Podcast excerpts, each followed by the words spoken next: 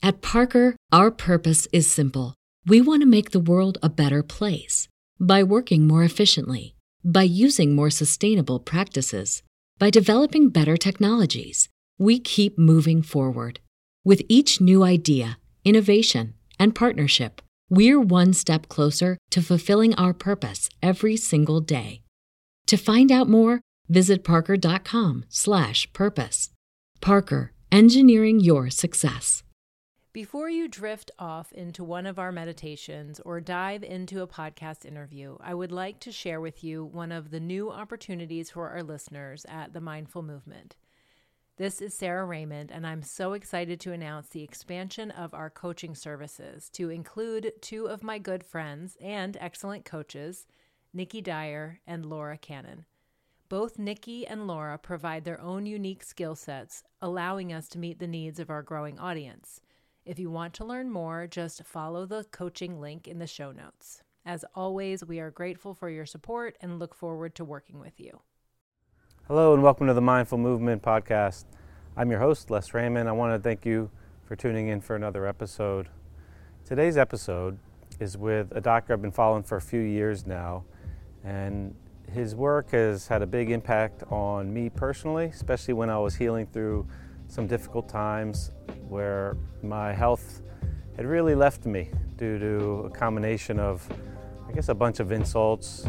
Some were related to living in a moldy environment. I was exposed to a tick bite carrying the Lyme bacteria, and my health really suffered. And it, it was, at the time, a very stressful time for me. But in hindsight, it's been really a great lesson where it showed me kind of where I needed to do more work and taking care of myself. And it was, it's been a really impactful journey with a lot of learning and then being able to parlay that learning to helping others. And that's definitely one of my passions. And here at the Mindful Movement, where we really try to empower people to play that bigger role in their own healing and their own sense of well being, it's nice to have tools available to help guide you through that. And one of the tools I personally used was a book called Healthy Gut, Healthy You. And my guest today is the author of that book. And the thing that I've read so many books about like health and nutrition.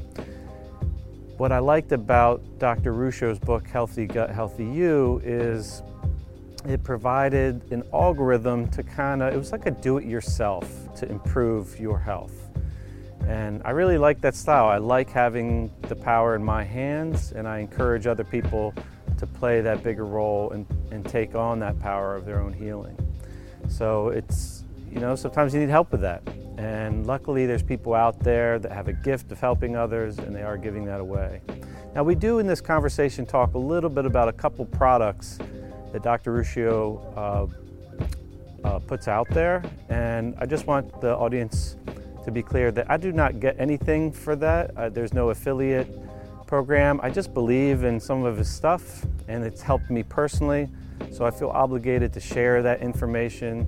I have no financial interest involved with these products, but I am a believer. So if it does sound at moments like some kind of commercial or I'm blowing smoke, it's it's just these things are I think really well made products that I personally have benefited from, benefited from, excuse me. And I think there's other people out there that could probably benefit also from them. So I thank you again for tuning in. I hope you enjoy the conversation. It is a little short. Dr. Ruscio had was a little short on time, so uh, it was maybe a little bit of rushed. But I think we covered some interesting topics. Hopefully, one day I'll have him back on and we could take maybe a deeper dive on some of these topics. So I hope you enjoy the show and thanks again for tuning in.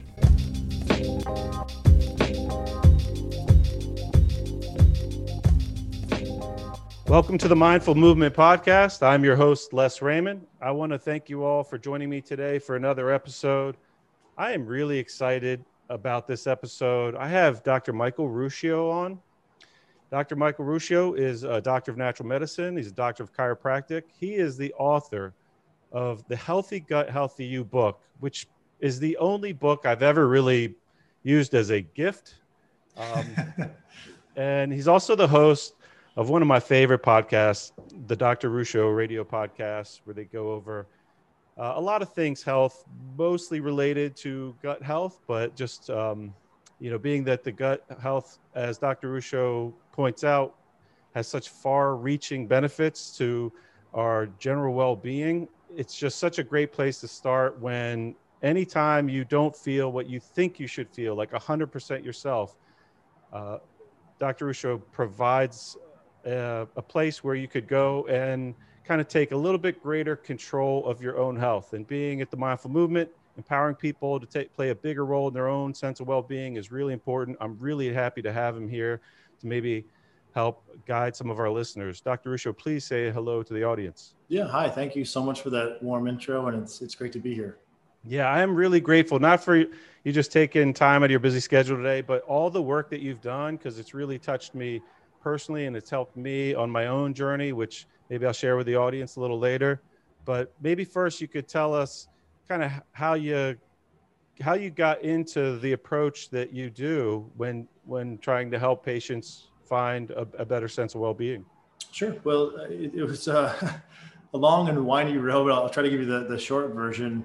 Uh, in, in, college, I was pre-med, and, and I, I, thought I wanted to go into orthopedic surgery, not because I had any uh, high degree of passion for it, but just my advisor said, "Well, you're kind of a, a burly guy, and they typically do well as, as ortho surgeons." So I figured, sure, I want to help people. Um, didn't know exactly how. Advisor said, "Go this route." And, and so that's the route that I went. At the same time, I was playing lacrosse in college and had a lot of energy and was used to kind of being a very happy, high energy guy. And over the course of a couple months, I started having debilitating insomnia, brain fog, fatigue, and depression. Totally unbeknownst to me uh, in terms of why. And it's not like I was staying up late every night partying or eating like garbage. You know, I was meditating. I was chewing my food thoroughly. I was eating all organic. I was exercising. I was really into health and fitness. So I was studying all the principles. Uh, so you know, I was doing more to be healthy on the one axis, but yet my well-being was crashing on the other. So I figured, well, this is this is what doctors do. So I'll go see a few doctors. I'm sure they'll figure it out, and, and I'll be fine. So I saw an endocrinologist, an internist, and a general practitioner, and they did their workups and i think they truly were trying to help me but they said yeah you know you have a low body fat good blood sugar good blood pressure good cholesterol. Uh, you're probably just stressed with school or, or overdoing it. Some of those platitudes that i'm sure people have heard from a doctor which are well intentioned but fall kind of flat uh, and that was exactly what happened to me which was did you did you catch the part of the timeline where i was feeling great and then i dropped off and i started feeling terrible? But yeah, they couldn't find anything. Uh, and so through some holistic nutrition circles I was studying, and I heard about functional medicine. And there was, you know, th- this was what all of the people in that community were, were seeing for their, their healthcare needs. So I saw a functional medicine doctor. He posed the idea that I had an intestinal parasite. I thought he was off his rocker crazy because, I didn't have any gas or bloating or abdominal pain or vomiting or diarrhea. Um, turns out that gold standard analysis with a stool test found I had an amoeba and it was causing leaky gut and all this food reactive brain fog and inflammation and resultant insomnia and fatigue and depression. Uh, and it was really that experience that opened my eyes to wow, these problems in the gut can really tear you down and they don't always manifest super overtly with all these digestive symptoms. So I went into the field of functional medicine this kind of realm of alternative and natural medicine. And there was a lot of good there, but then there was a lot of heresy and dogma. And I would come into contact with people who, on the one hand, seemed so progressive, and open minded, and interested in things that I liked, uh, as herbal medicine is one example. But then their narrative on diet was, well, everyone's got to be gluten free and no one should be eating dairy. And it just seemed really extreme to me. Uh, and so I started kind of fact checking some of those claims as I was a student and early in my career. And the more I fact checked, the more I found it was kind of a coin toss 50 50 whether a certain opinion in the natural and alternative camp was true or actually may be quite fallacious just based upon dogma and, and kind of parroting what was done five years ago and, and up through to the future. So we started fact checking a number of things. And now uh, I'm quite skeptical of, of many things in the field, and I, I, try to help people navigate. Here are the things that can help you. Here are the things that are more dogmatic and may actually damage you, which is relevant in the field of natural medicine. There are people who are clearly afraid of food and on way too many supplements, and they run a bunch of lab tests that are not accurate but make them think they have problems that they actually don't. And all this can be very antithetical to health and healing. So, what I'm doing now is really trying to find that optimum model of being progressive and open minded, but also circumspect and careful on the other so that we can offer people up what works without any of the dogma or placebo attached. Wow, that's a great summary. Yeah, I really love you have a knack for like simplifying things uh, to try to avoid some of those common rabbit holes that people fall into when they seek. I mean, it's very common for people to feel maybe like failed, like not like maybe the I guess allopathic care model has like let you down because there's something they just don't have the time or the tool set to help right. you with. But then when you go into functional medicine, it's it's very easy, like you say, to get way carried away with tests. And I hmm. know I've I went down that route and you could spend a lot of money on tests where it might not necessarily even change what your approach is, whatever, no matter what the test says. So you have to really question: Is it even worth it? Why not just try something that you know can help, or at least potentially help, and then you know try to be objective. Did it help? And if it did, you know you're on the right track. And if it didn't, keep uh, you know keep trying something else. But there's something. So I mentioned the only book that I ever gave away. I read a lot of books, and uh, I teach generally usually like movement in a gym environment, small group training, personal training. And over the years, like you always wind up talking food because it, it is such a big lever that people have to interact with how they feel and how their progress is. But I've always found like I couldn't find the book that really was like the go to that I could give to almost anybody that was suboptimal health and they could have a tool to make progress. And some, it wasn't like some people, they just want the pill. They hmm. don't even care why. So, but for anyone that's motivated to to play a bigger role, it was such a powerful tool to be able to hand this book to somebody and say, you know, go just spend time. It's a really fast read. It's got a ton of information, but more importantly, it uses like a really simple approach to you know these are some general things that could create problems and there's a really basic way that you could make an approach where you could kind of do it yourself and you don't have to be a doctor. Granted it's going to have limitations i'm sure but you could accomplish so much by self experimenting if it has some bit of thoughtfulness and i felt like the way that you thoughtfully put together the strategies is very easy to digest and easy to implement. Um, because yes, one not just with the tests, but supplements. I think you already mentioned. I um, I've definitely been guilty of that where when you don't feel good, you kind of you're at a point where you're like, I'll try anything, and you wind up trying everything, and sometimes you wind up trying everything at the same time. So then, even if something works, you don't even know what did it, or if something's not working, you don't know if it's interfering with other things that might be helping you. Sure. So it was uh, it was very impactful to me. So uh, I appreciate you putting it out there. Um, and there's some tools too that you put out, and it's interesting. Um, I do a bit of fasting myself, and I love it. But hmm. um, you know, that's not for everybody. It seems, even though you could make good progress when you don't feel good sometimes. But you have this product that you put together, and I know it's not the only one on the market, but in my experience, it's definitely the best tasting one that allows you to get a lot of the benefits of fasting, but you get to eat, and it's um it's an elemental he it's an elemental product. Could you explain to the audience what what elemental heal is and why that could be beneficial for someone? Yeah, yeah. An elemental diet is very similar to a morning smoothie. Many people may be using on a daily or weekly basis right now, with a few key exceptions. uh, the ingredients are all pre-digested and devoid of fiber and prebiotics.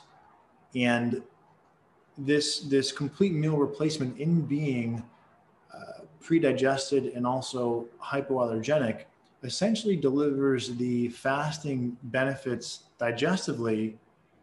So you, you give the gut a chance to heal, almost like the analogy I use in the book is taking time off of a sprained ankle. Your ankle could heal quite easily in most cases if it's a sprain, if you just take time off of it. But if you were running, let's say, three miles every day, it would really prolong the healing time. Same thing kind of applies in the gut, where if we can use this pre-digested formula that absorbs in the first couple feet of the small intestine and leaves the rest of the intestinal tract alone, then it can have some rest and go to work on healing. It's also been clinically documented to starve things like bacterial overgrowth and also reduce inflammation in inflammatory bowel disease cohorts. Uh, so this elemental diet is so just to clarify, so you're yeah. basically you get the nutrients you need. So it has like all the the basics, like the yeah, building blocks. Meal, of, yeah, it's a complete, meal complete replacement. Meal. Yep. Okay. Uh, it's essentially a protein, carbohydrate, and fat pre-digested plus a multivitamin, uh, but there's not any prebiotics or fiber, and, and these are the things that for some people cause a problem. And, and specifically, using fiber and prebiotics as an example, it's kind of a double-edged sword with gut health. While certainly going from a high sugar, low fiber standard American diet to increasing your fiber intake will help lots of people once you get to a more normative fiber intake, more fiber doesn't equate to better gut health. And this is one of the things that's really frustrating when you see these people out there who write books about, you know, um, the fiber fix or feed your bugs. It's all this like razzmatazz around, well, good bacteria in the gut equal a healthy gut. Therefore, feeding the good bacteria equals a healthy gut. And there's a big logical maybe. step there. Yeah, exactly. Maybe. Uh, the real travesty is that it seems that for people who have the most uh, imbalances in their digestive tract will probably be the more likely to flare from a really high intake of fiber and prebiotics. And this is where an elemental diet is very low in fiber and prebiotics, which starves bacteria and fungus. And by doing so, it allows the gut, it, it at least appears, to kind of reset because if, if there's a bacterial overgrowth as one example, and then you feed the bacteria, you may actually exacerbate the problem. Uh, it's also possible that someone's eating healthy foods, but those healthy foods, perhaps due to an inflamed or leaky gut, are triggering more inflammation because the intestinal lining isn't healthy enough to process them.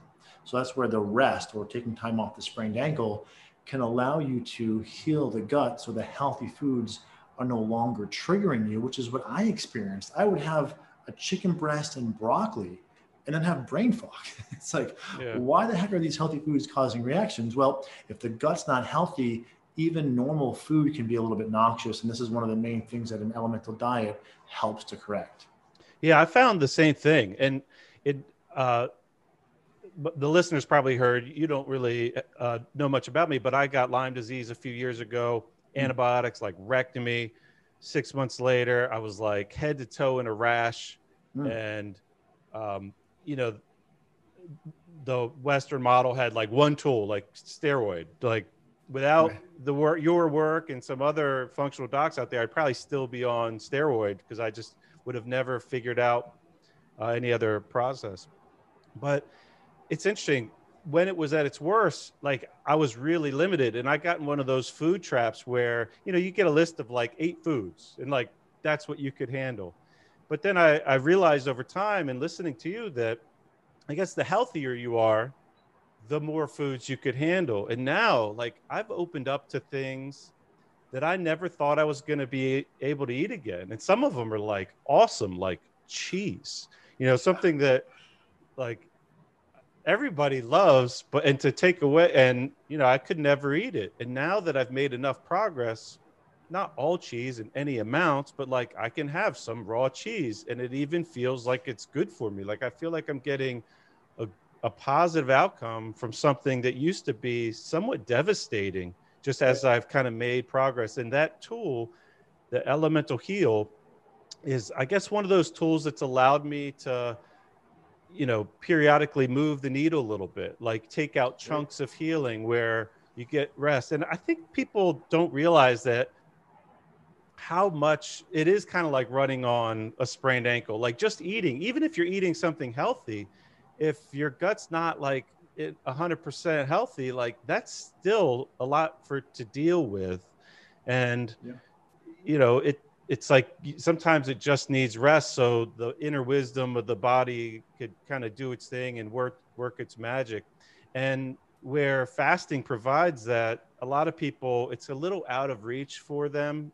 Anything significant anything more than like you know yeah. uh, 16 18 24 hours maybe. So because you have to way, kind of condition yourself up to that. It's almost yeah. like running a marathon doing a few days of a fast. It, it takes time to condition yourself up to that. And Absolutely. if you're also really inflamed that can kind of zap your vitality, making it even harder to have the reserves to be able to do a prolonged fast. Yeah, it's a, it's a great point. Yeah, so it makes it uh, much easier. And I mean, I be, as much as I love fasting, I think I feel better on the elemental heal. I mean, I get that good feeling where there's like no bloating and you feel nice and light and springy and your inflammation's down, but you have all the energy because you're still getting nutrients and uh, it's nice. I do have, uh, I guess, one formal complaint though, and one, and I'm going to say one pro tip for the listeners out there.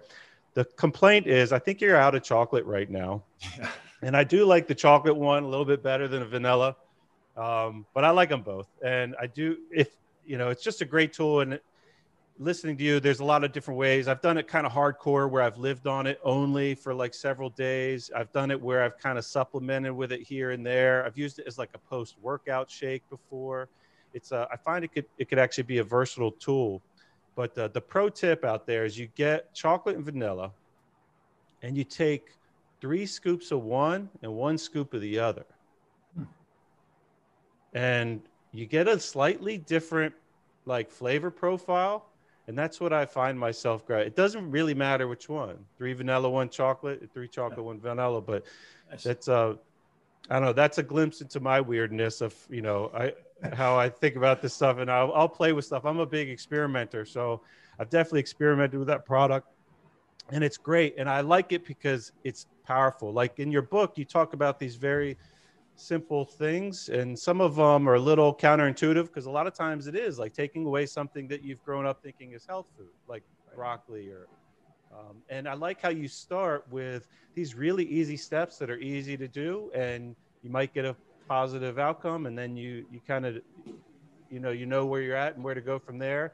But then you could also turn up the dial of intensity and say i'm you know if your will is up and you're like i'm willing to do something more um, dramatic or you know take a, a stronger approach you have these powerful tools and it's just great to be able to have that uh, or if you're ever like tra- sometimes if i'm traveling and i've like i really don't know what i'm going to be able to access i don't want to be stuck with a restaurant that you know is filled with like inflammatory yeah. oils. Yeah. Like i could put some of that in a ziploc and mix it it won't mix as well without the blender but it's still like you could do it. And um it could kind of save you in a pinch also. It's a, it's a great tool. And so be careful flying with a bag full of powder. Yeah good point. So why is it like what is it about that that that you could i find that the more i learn about health in general everything seems to come back to the to the gut.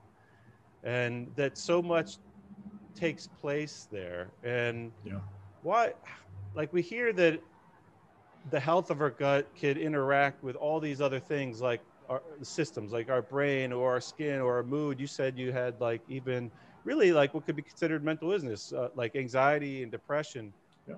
why does the the gut or intestines like gi tract however you want to label it why does it do that? Why does it have this far reaching effect? Well th- there's a few reasons why. Um, one it, it's the area where all of your nutrient absorption occurs. So if there's problems there, even if you're eating a healthy diet but you have poor absorption, that could almost be considered akin to eating junk food, right? Because if you're not getting the nutrients out of healthy food, then that may be akin to eating unhealthy food. So chronically eating junk food, we, we kind of say is similar to what happens with an unhealthy gut. It's a loose parallel, but just as an example. Uh, also, probably the, the primary reason is the small intestines is the most immunoactive organ in the entire body.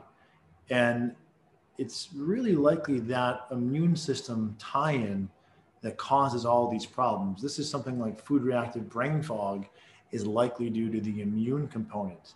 Uh, and joint pain or skin reactions, a lot of this probably comes down to that very sensitive permeable membrane of the small intestine that has to let nutrients in but keep bacteria and virus and other pathogens out and that gateway is monitored by the immune system and inflammation is what's used to monitor that gate so if that gate is faulty or leaky then excess inflammation can be recruited to try to clean up that mess but inflammation causes problems. You know, being overly inflamed is, is maybe one of the 21st century pandemics. Um, so, uh, you know, those factors, then also in the Western environment, we're not really setting ourselves up for immune health. Um, well, I mean, depending on how you measure this, but on the one hand, as public health campaigns have reduced uh, infantile deaths and uh, parasites and other infectious diseases, we may have swung a little bit too far where now that we're so hygienic, the immune system isn't getting enough training. And this is why, as infectious diseases going down, other graphs are showing autoimmune diseases going up.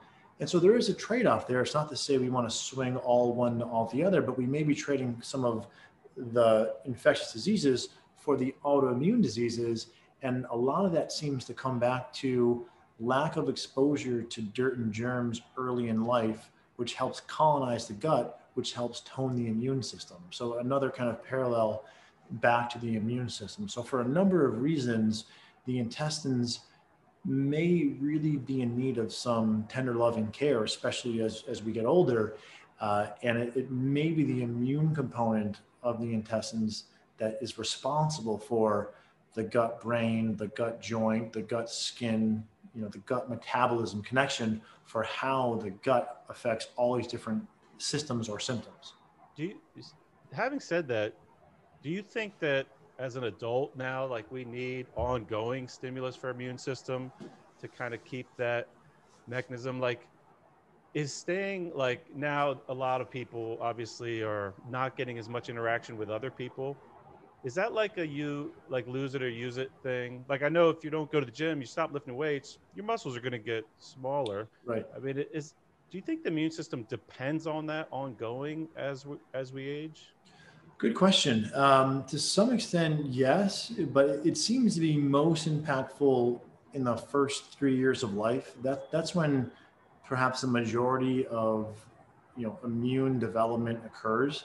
Uh, but in adulthood, um, it, it, does seem that you need some ongoing exposure to microbes to keep your immune system having some of that exercise.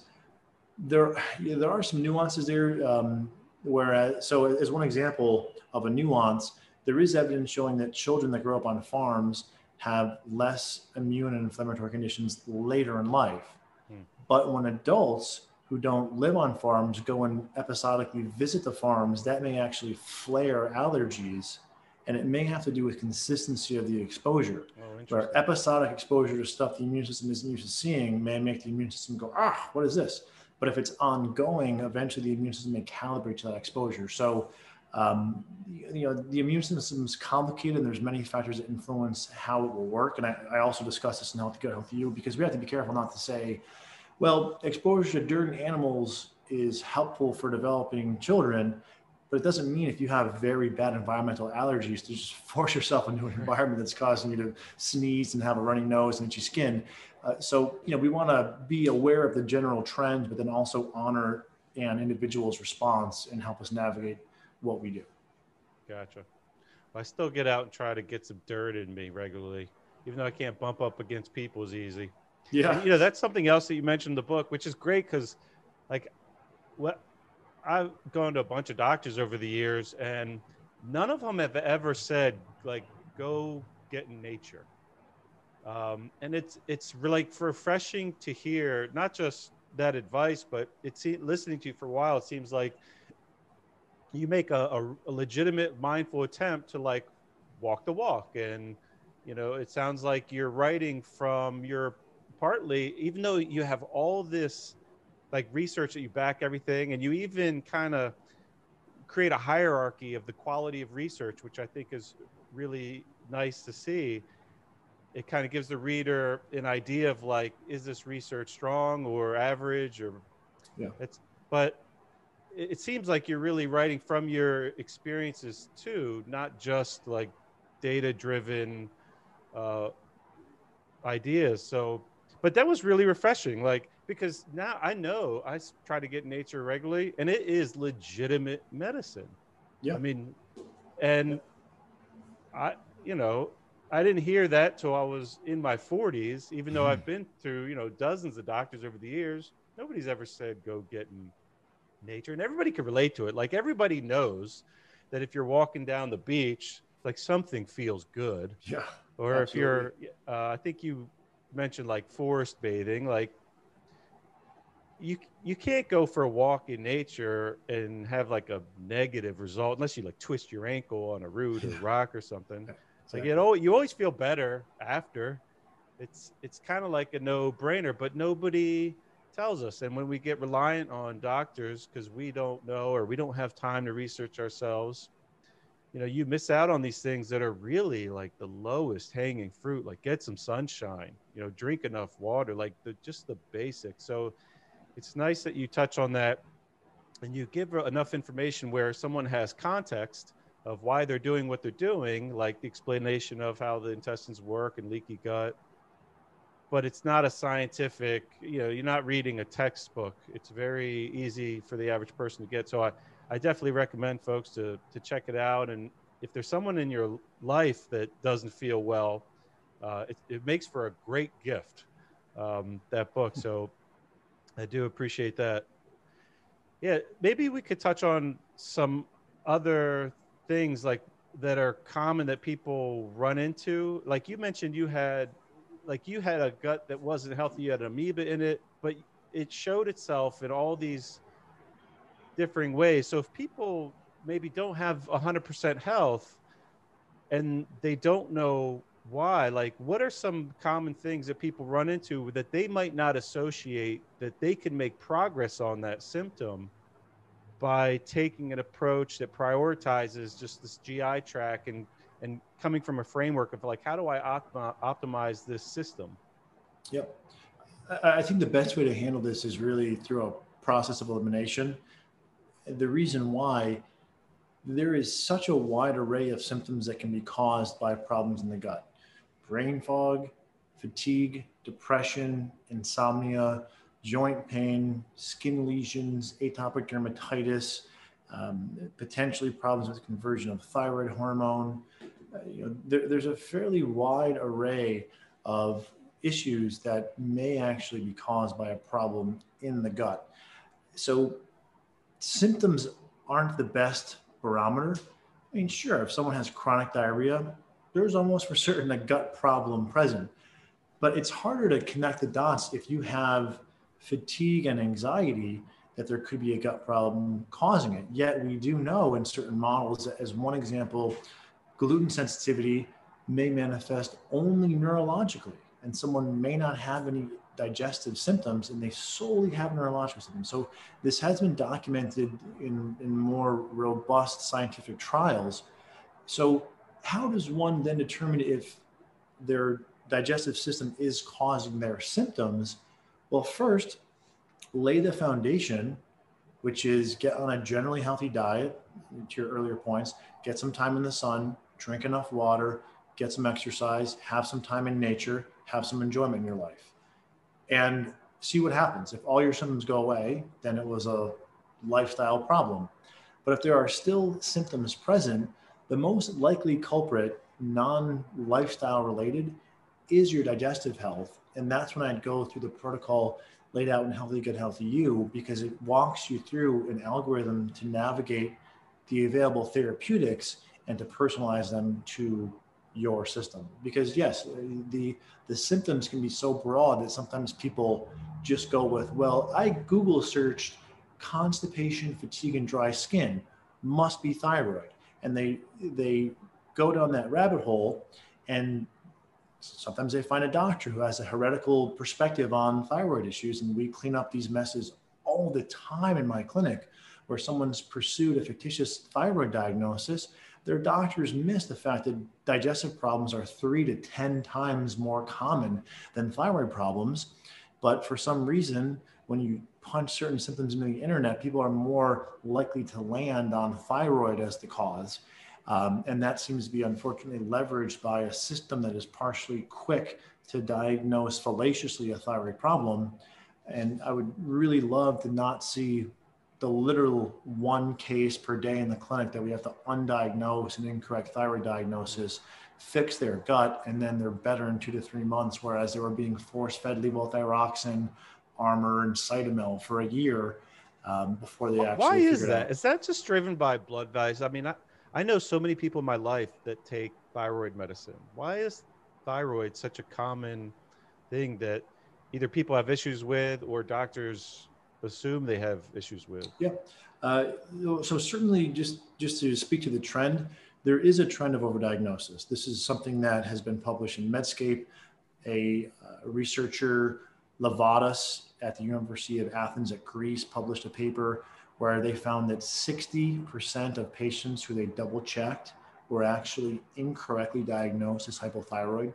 So this is something that has been legitimized by researchers who have fact checked this in, in controlled settings. Where it comes from, my thinking is there was a kernel of truth that was championed by the functional medicine movement, which was that autoimmunity and Hashimoto's underlies hypothyroidism, which was a which was a good win because then we could correlate things like vitamin D supplementation and certain dietary changes to reducing those antibodies and potentially improving the prognosis of the individual. So that was true. But that kernel came ensconced in a bunch of misinformation, uh, most of this stemming from, well, if here are the values that have been validated as high or low for your thyroid range, so this is what the science has shown to mean if you're above it, you're hypothyroid, and if you're below it, you're hyperthyroid. And this is all normal. Well, we in the functional medicine community disagree. We think you have to be in this range to be normal. And so if you're not in this range. For, for the listeners that are listening to this on the podcast, he's basically saying a, a narrower range. Yes, sorry. His hands. Um, yeah. So, so there's a broader range that conventional medicine considers acceptable. And this is actually one area I think conventional medicine has this much more right than alternative medicine. Uh, in alternative medicine, they're trying to help people. So there, there, there's a virtuous impetus behind the recommendations of having that narrower range. But what ends up happening is people nitpick over downstream perturbations in the levels of thyroid hormone, none of which fit the diagnostic criteria for hypothyroid, but they may be suboptimal, missing the fact that the thyroid is not the cause. As an example, we know that inflammation can skew the way some thyroid hormones look. But guess what else? Healthy metabolic stressors, like going on a lower calorie diet for a short term or a lower carb diet for a short term, and seeing fat loss and energy gain, also correlates with some of those same perturbations in thyroid hormone. Hmm. So, what, what's happening is we're looking at these minuscule perturbations of thyroid hormone, making a false proclamation that that diagnoses hypothyroid and giving people medication who don't need it.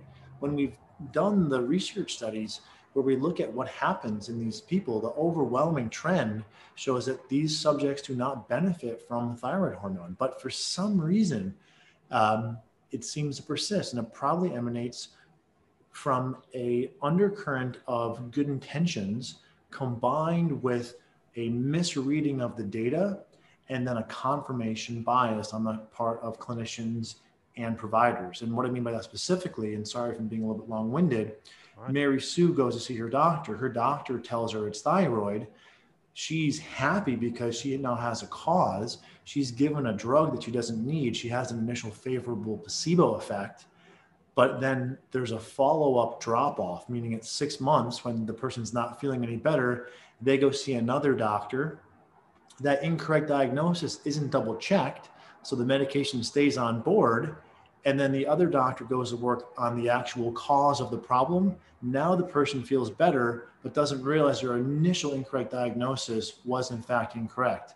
And we'll see these people in my office a year, two, three, four, five later. And now we routinely ask for the labs that diagnose them. And you would be shocked how many people are walking around with an incorrect thyroid diagnosis because they did not follow the simple diagnostic criteria. Don't stop medication on your own. Check with a doctor. I don't want to, you know, lead people to think that they should just stop using their medication. But if you have any inkling that you've been misdiagnosed, meaning you saw a provider who was highly integrative, it's, um, sadly that's the main tell. You probably want to get a second opinion to make sure that's the case. Interesting. So and the placebo effect. So you think a lot of that benefit they get initially because they might feel better. You th- you think that is primarily placebo? Placebo effect um, in as a parallel example in IBS trials that are randomized and blinded to min- to minimize placebo average at 45%. Oh wow. There have also been studies that have taken people on, let's say, levothyroxine, two groups of people that they you know, take all the people, they break them into two groups. The researchers blind them, meaning they give them back a bottle of pills that have nothing on the label. Half of the people get the same medicine they were taking before, the other half get a different medicine that now has, let's say, T4 plus T3, so this would be something like Armour or Synthroid. At the first three months, they all report the same improvement in well being but then it drops off over time once the placebo effect wears off. So yes, I didn't know that the placebo. I knew it was powerful. I didn't realize it could last so long. So that's interesting. So in, in, that case, like somebody comes in, let's say they've been misdiagnosed a year or two before, is it hard to get them off? Do you just kind of go back to the same framework of let's just you know optimize this perf- person's GI system and see what happens, and then you're you have your finger on the trigger, ready to like wean off the the medication, or well, the good news from that same paper by Livadas is they did not find that the length of time someone was on hormone predicted whether they would successfully be able to come off or not. So that's really encouraging. If you were on the yeah. hormone for six months or six years, what really mattered was if your original diagnosis was correct or not, uh, or, or at least so it appears. Um, now, in terms of when is the best time clinically to do that, that's more up for interpretation. What I can do is focus on everything else that we can first, meaning if their diet isn't where it should be, if their gut seems to be inflamed, maybe we'll pair dietary changes with periodic use of elemental heal as an example or the, the proper use of probiotics is another example, and get them to, to a point where they have little to no symptoms. And now we have a new, healthier baseline to then go through the withdrawal off the thyroid medication. That way, if someone does have any sort of symptomatic change, it's very apparent where it's coming from. So, really, all that's trying to do is just reduce the amount of variables changing at any one time, which is actually a fairly pivotal key, in my opinion, to successful um, you know, natural medicine healthcare is not changing so many things at once where you can't tell what's working and what's not. Gotcha. Well, that's interesting. So you, it seems like we have um, this opportunity where, like, kind of no matter what the problem is, in a way, that you could just take a step where you're you're coming from a framework of how do we just get better generally um, and then see if like the symptoms improve. And then if you've done everything you can maybe you could take deeper dives and that's where testing comes in. It maybe is more relevant when you've you know you've done the the easy things first but it seems like there's so many things that come from some level of like chronic inflammation somewhere along this GI system or like some imbalance of bugs that live in us the microbiome, whatever. Like you mentioned, like when you had your symptoms, you had amoeba that was in your intestine somewhere.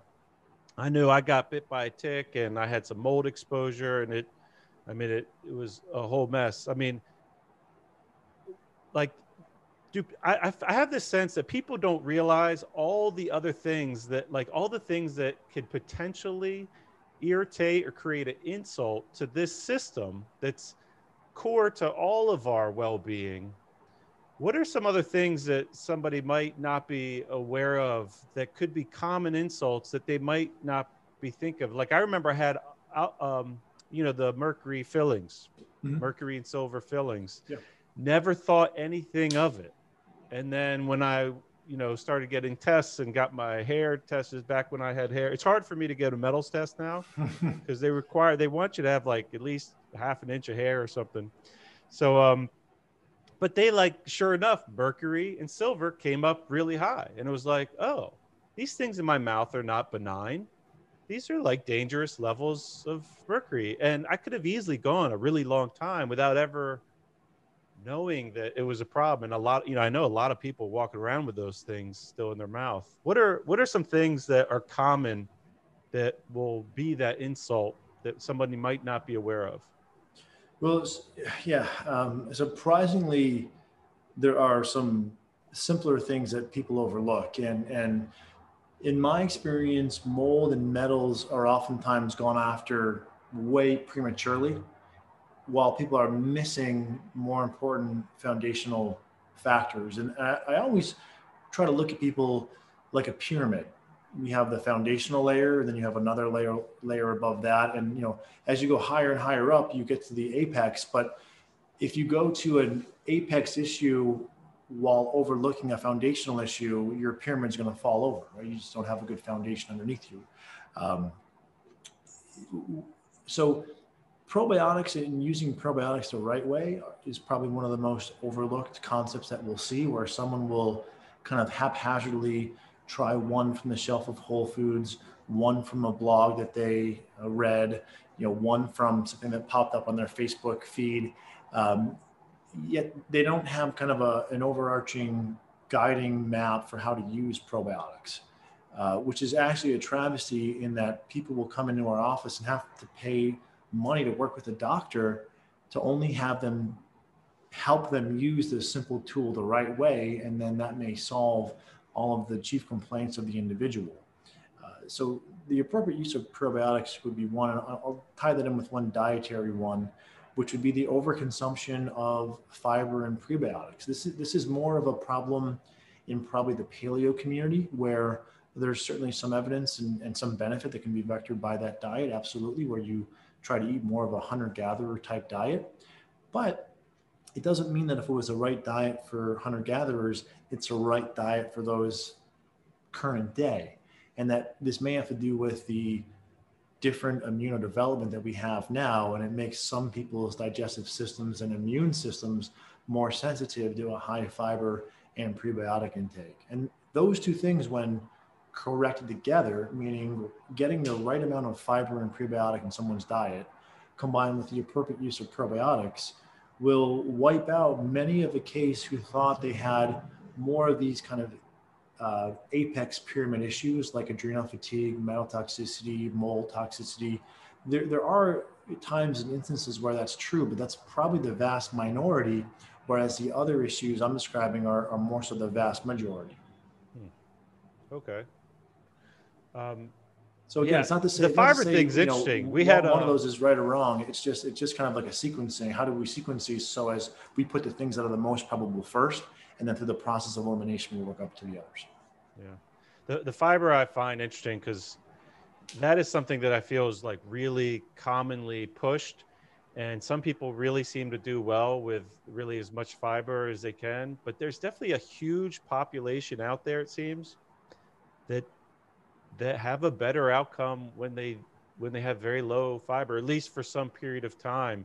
And I feel like that does not get conveyed well in like general health um, platforms, yeah. and it's uh, it's unfortunate because it's such a simple thing. Um, I mean, a lot of people eat fiber and they don't even like the thing. it's not a hard thing to to cut out. We had um, recently on here the carnivore doc, Dr. Paul Saladino. Sure. And okay, you're familiar. And um, and you know, he's a perfect example, like zero fiber. And there's a, a whole community of people that you can't argue they're they're thriving on zero or close to zero fiber. So if it was really necessary, like you wouldn't see large groups of people that could thrive so well with it.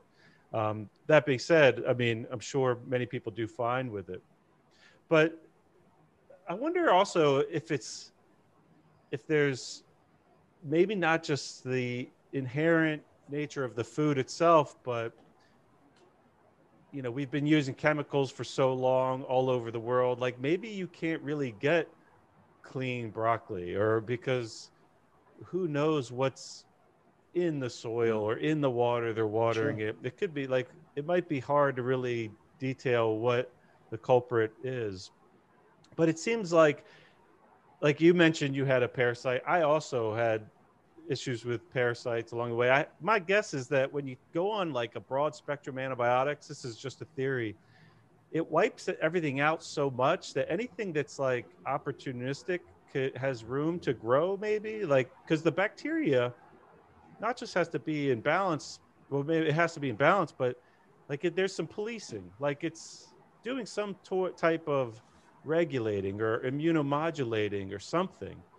And when you clear it out, anything that you might be able to handle if it's in a small dose relative to your overall like bacterial picture, maybe it gets to take advantage and kind of fill voids and then it becomes more problematic because it's out of balance. But I remember dealing with that and I mean there was a doctor would look like I felt like I was looked at like I was crazy for bringing that up and it didn't seem right. But sure enough, like when I went on an anti-parasitic like protocol that was from like an integrative doc, you know, parasites came like it was obvious like health parasites came out and health improved, but no test ever showed it. Like I think you got lucky because you said you took a test and it showed parasites. Well, and, and I, I, should also clarify for people not not to represent it as if amoebas are actually quite quite rare. Oh, uh, you know that that that was not something that most people will have, and I mean, running for for many years, two tandem stool tests on pretty much every patient that I saw, you'd see a handful of amoebas in a year, if that, maybe one or two cases really. Okay. Um, so amoebas are quite rare. Uh, parasitic worms are also quite rare. What's more common is just subtle imbalances like small intestinal bacterial overgrowth, where there's there's just an overgrowth of the stuff that's normally there, um, or dysbiosis, which is just a imbalance in the community. Those things are more common.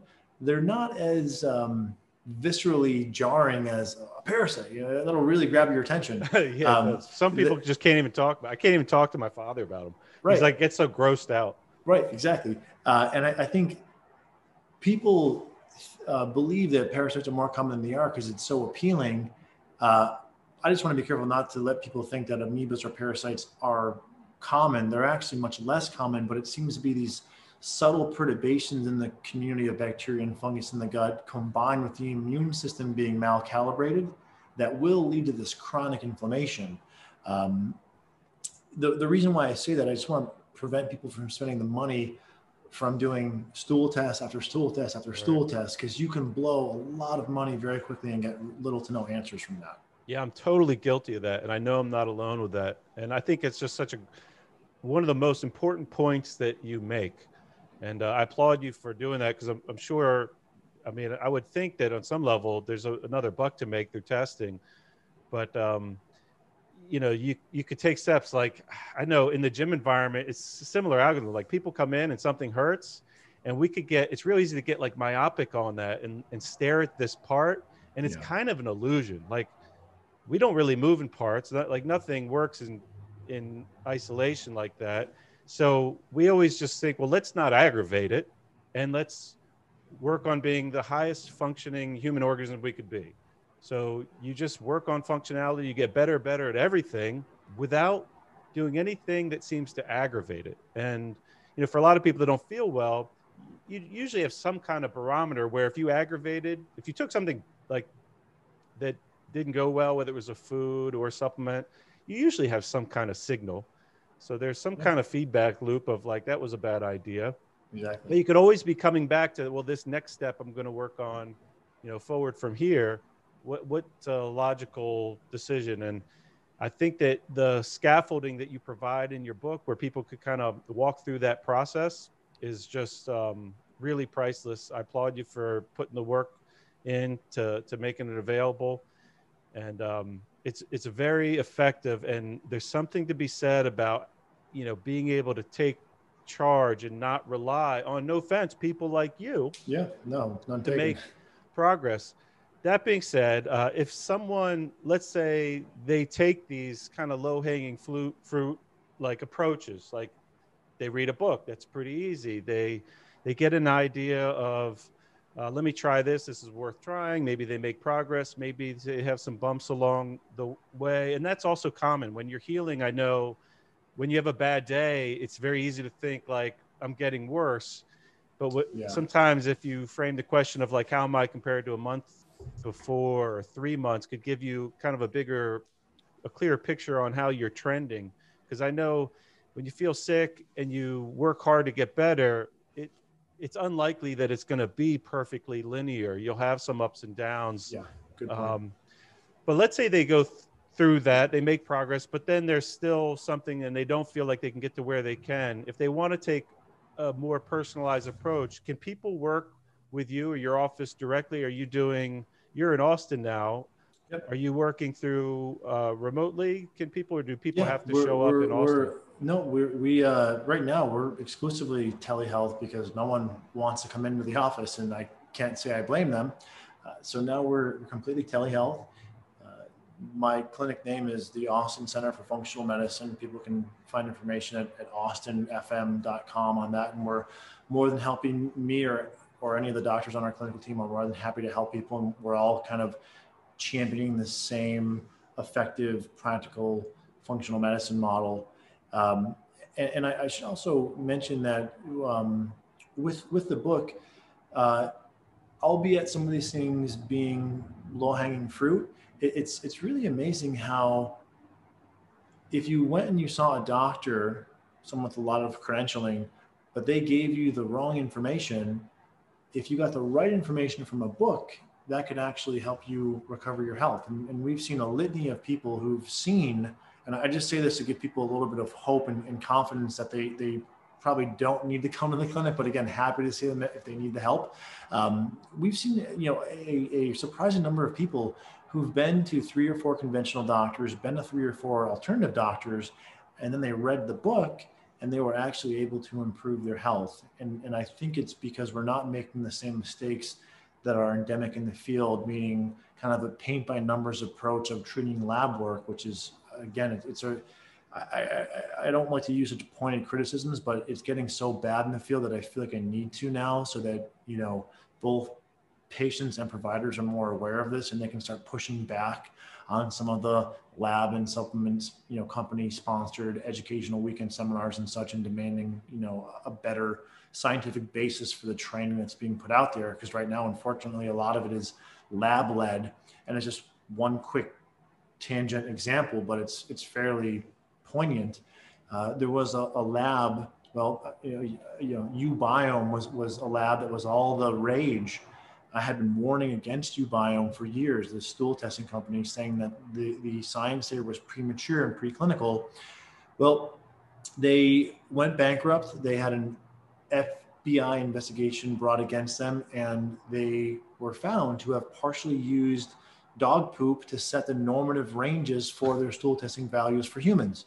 No uh. So, so, you know, when someone says, well, I've been to three or four doctors, well, if the three or four doctors are using a test like that and treating those test results and you haven't gotten better, there's nothing wrong with you. Right. And I think it's really important that people understand that because sometimes they'll come in and they'll say, well, I'm a, I'm a complicated chronic case. No, you're not. I mean, sure, there are some cases that are, but for many, no, you're not. It's not that bad you just need the right approach to fix this. And unfortunately, I think doctors trying to help people, they haven't had their filters on high enough of a level of scrutiny, and they've accepted that, you know, the information from some of these companies, not understanding how fallacious some of those claims were. Oh, that's interesting. Very important. Not to mention, like, there's no, it's not necessarily exact science that even if you have a blood value, that that's causing the symptom that you think it is. Yep, so exactly. It's a it's a slippery slope, basically. Very you know, slippery. if you're if you're chasing those blood values, um, and it's great the, the message you say to the, you know you're telling people you're not you're not that bad off. Like no matter where you are, and the cool thing about the gut, it seems like it can heal pretty health pretty quick. So or it can. can at least make progress quickly. So you know might not get 100% in a couple weeks, but no matter how bad you are, it seems like within a couple weeks you could make significant uh, meaningful progress and that's an important message. It's it's you know the body just knows. The body knows how to heal. We just have to find what support it needs take away you know common insults and just let it do its thing and get out of its way and let it heal.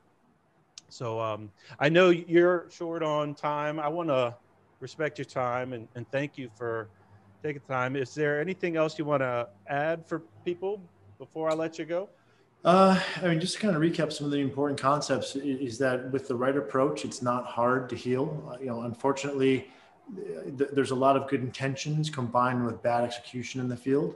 And it's one of the things that we're really trying to champion and reform and correct. And, and the only reason why I levy that criticism is just again, so people that aren't feeling well and struggling understand that oftentimes it's not as hard to heal and improve as you think it is if you have the right approach. Healthy Gut, Healthy You lays out a detailed self help action plan if people need help there. Uh, there's more information at drruscio.com, D R R U S C I O.com, and also at austinfm.com. And yeah, just really appreciative of, of your kind words and, and the ability to uh, share some of my thoughts with your audience. Yeah, uh, my pleasure. And for the listeners out there, we'll link to all those uh, sites that Dr. Ruscio just mentioned into the show notes. Uh, for the listeners out there, I want to thank you for tuning in. I hope you got some value out of it. And if you think you know someone that isn't feeling as good as they'd like to and they want to play a bigger role themselves in getting better, please share this episode with them. Uh, Dr. Ruscio, thanks again for all the work you do. I really am grateful. I really look forward to one day meeting you in person, coming down to the clinic and checking it out. Um, when you know maybe on, on the other end of this weird situation we're in now, but it is really a pleasure just to to see you like this. I've been listening to you for years. I really appreciate it. It's helped me personally. It's helped my clients. So I thank you for it. And um, thanks again for tuning in, everybody. And I hope you all uh, check us out for upcoming episodes soon. Have a great day.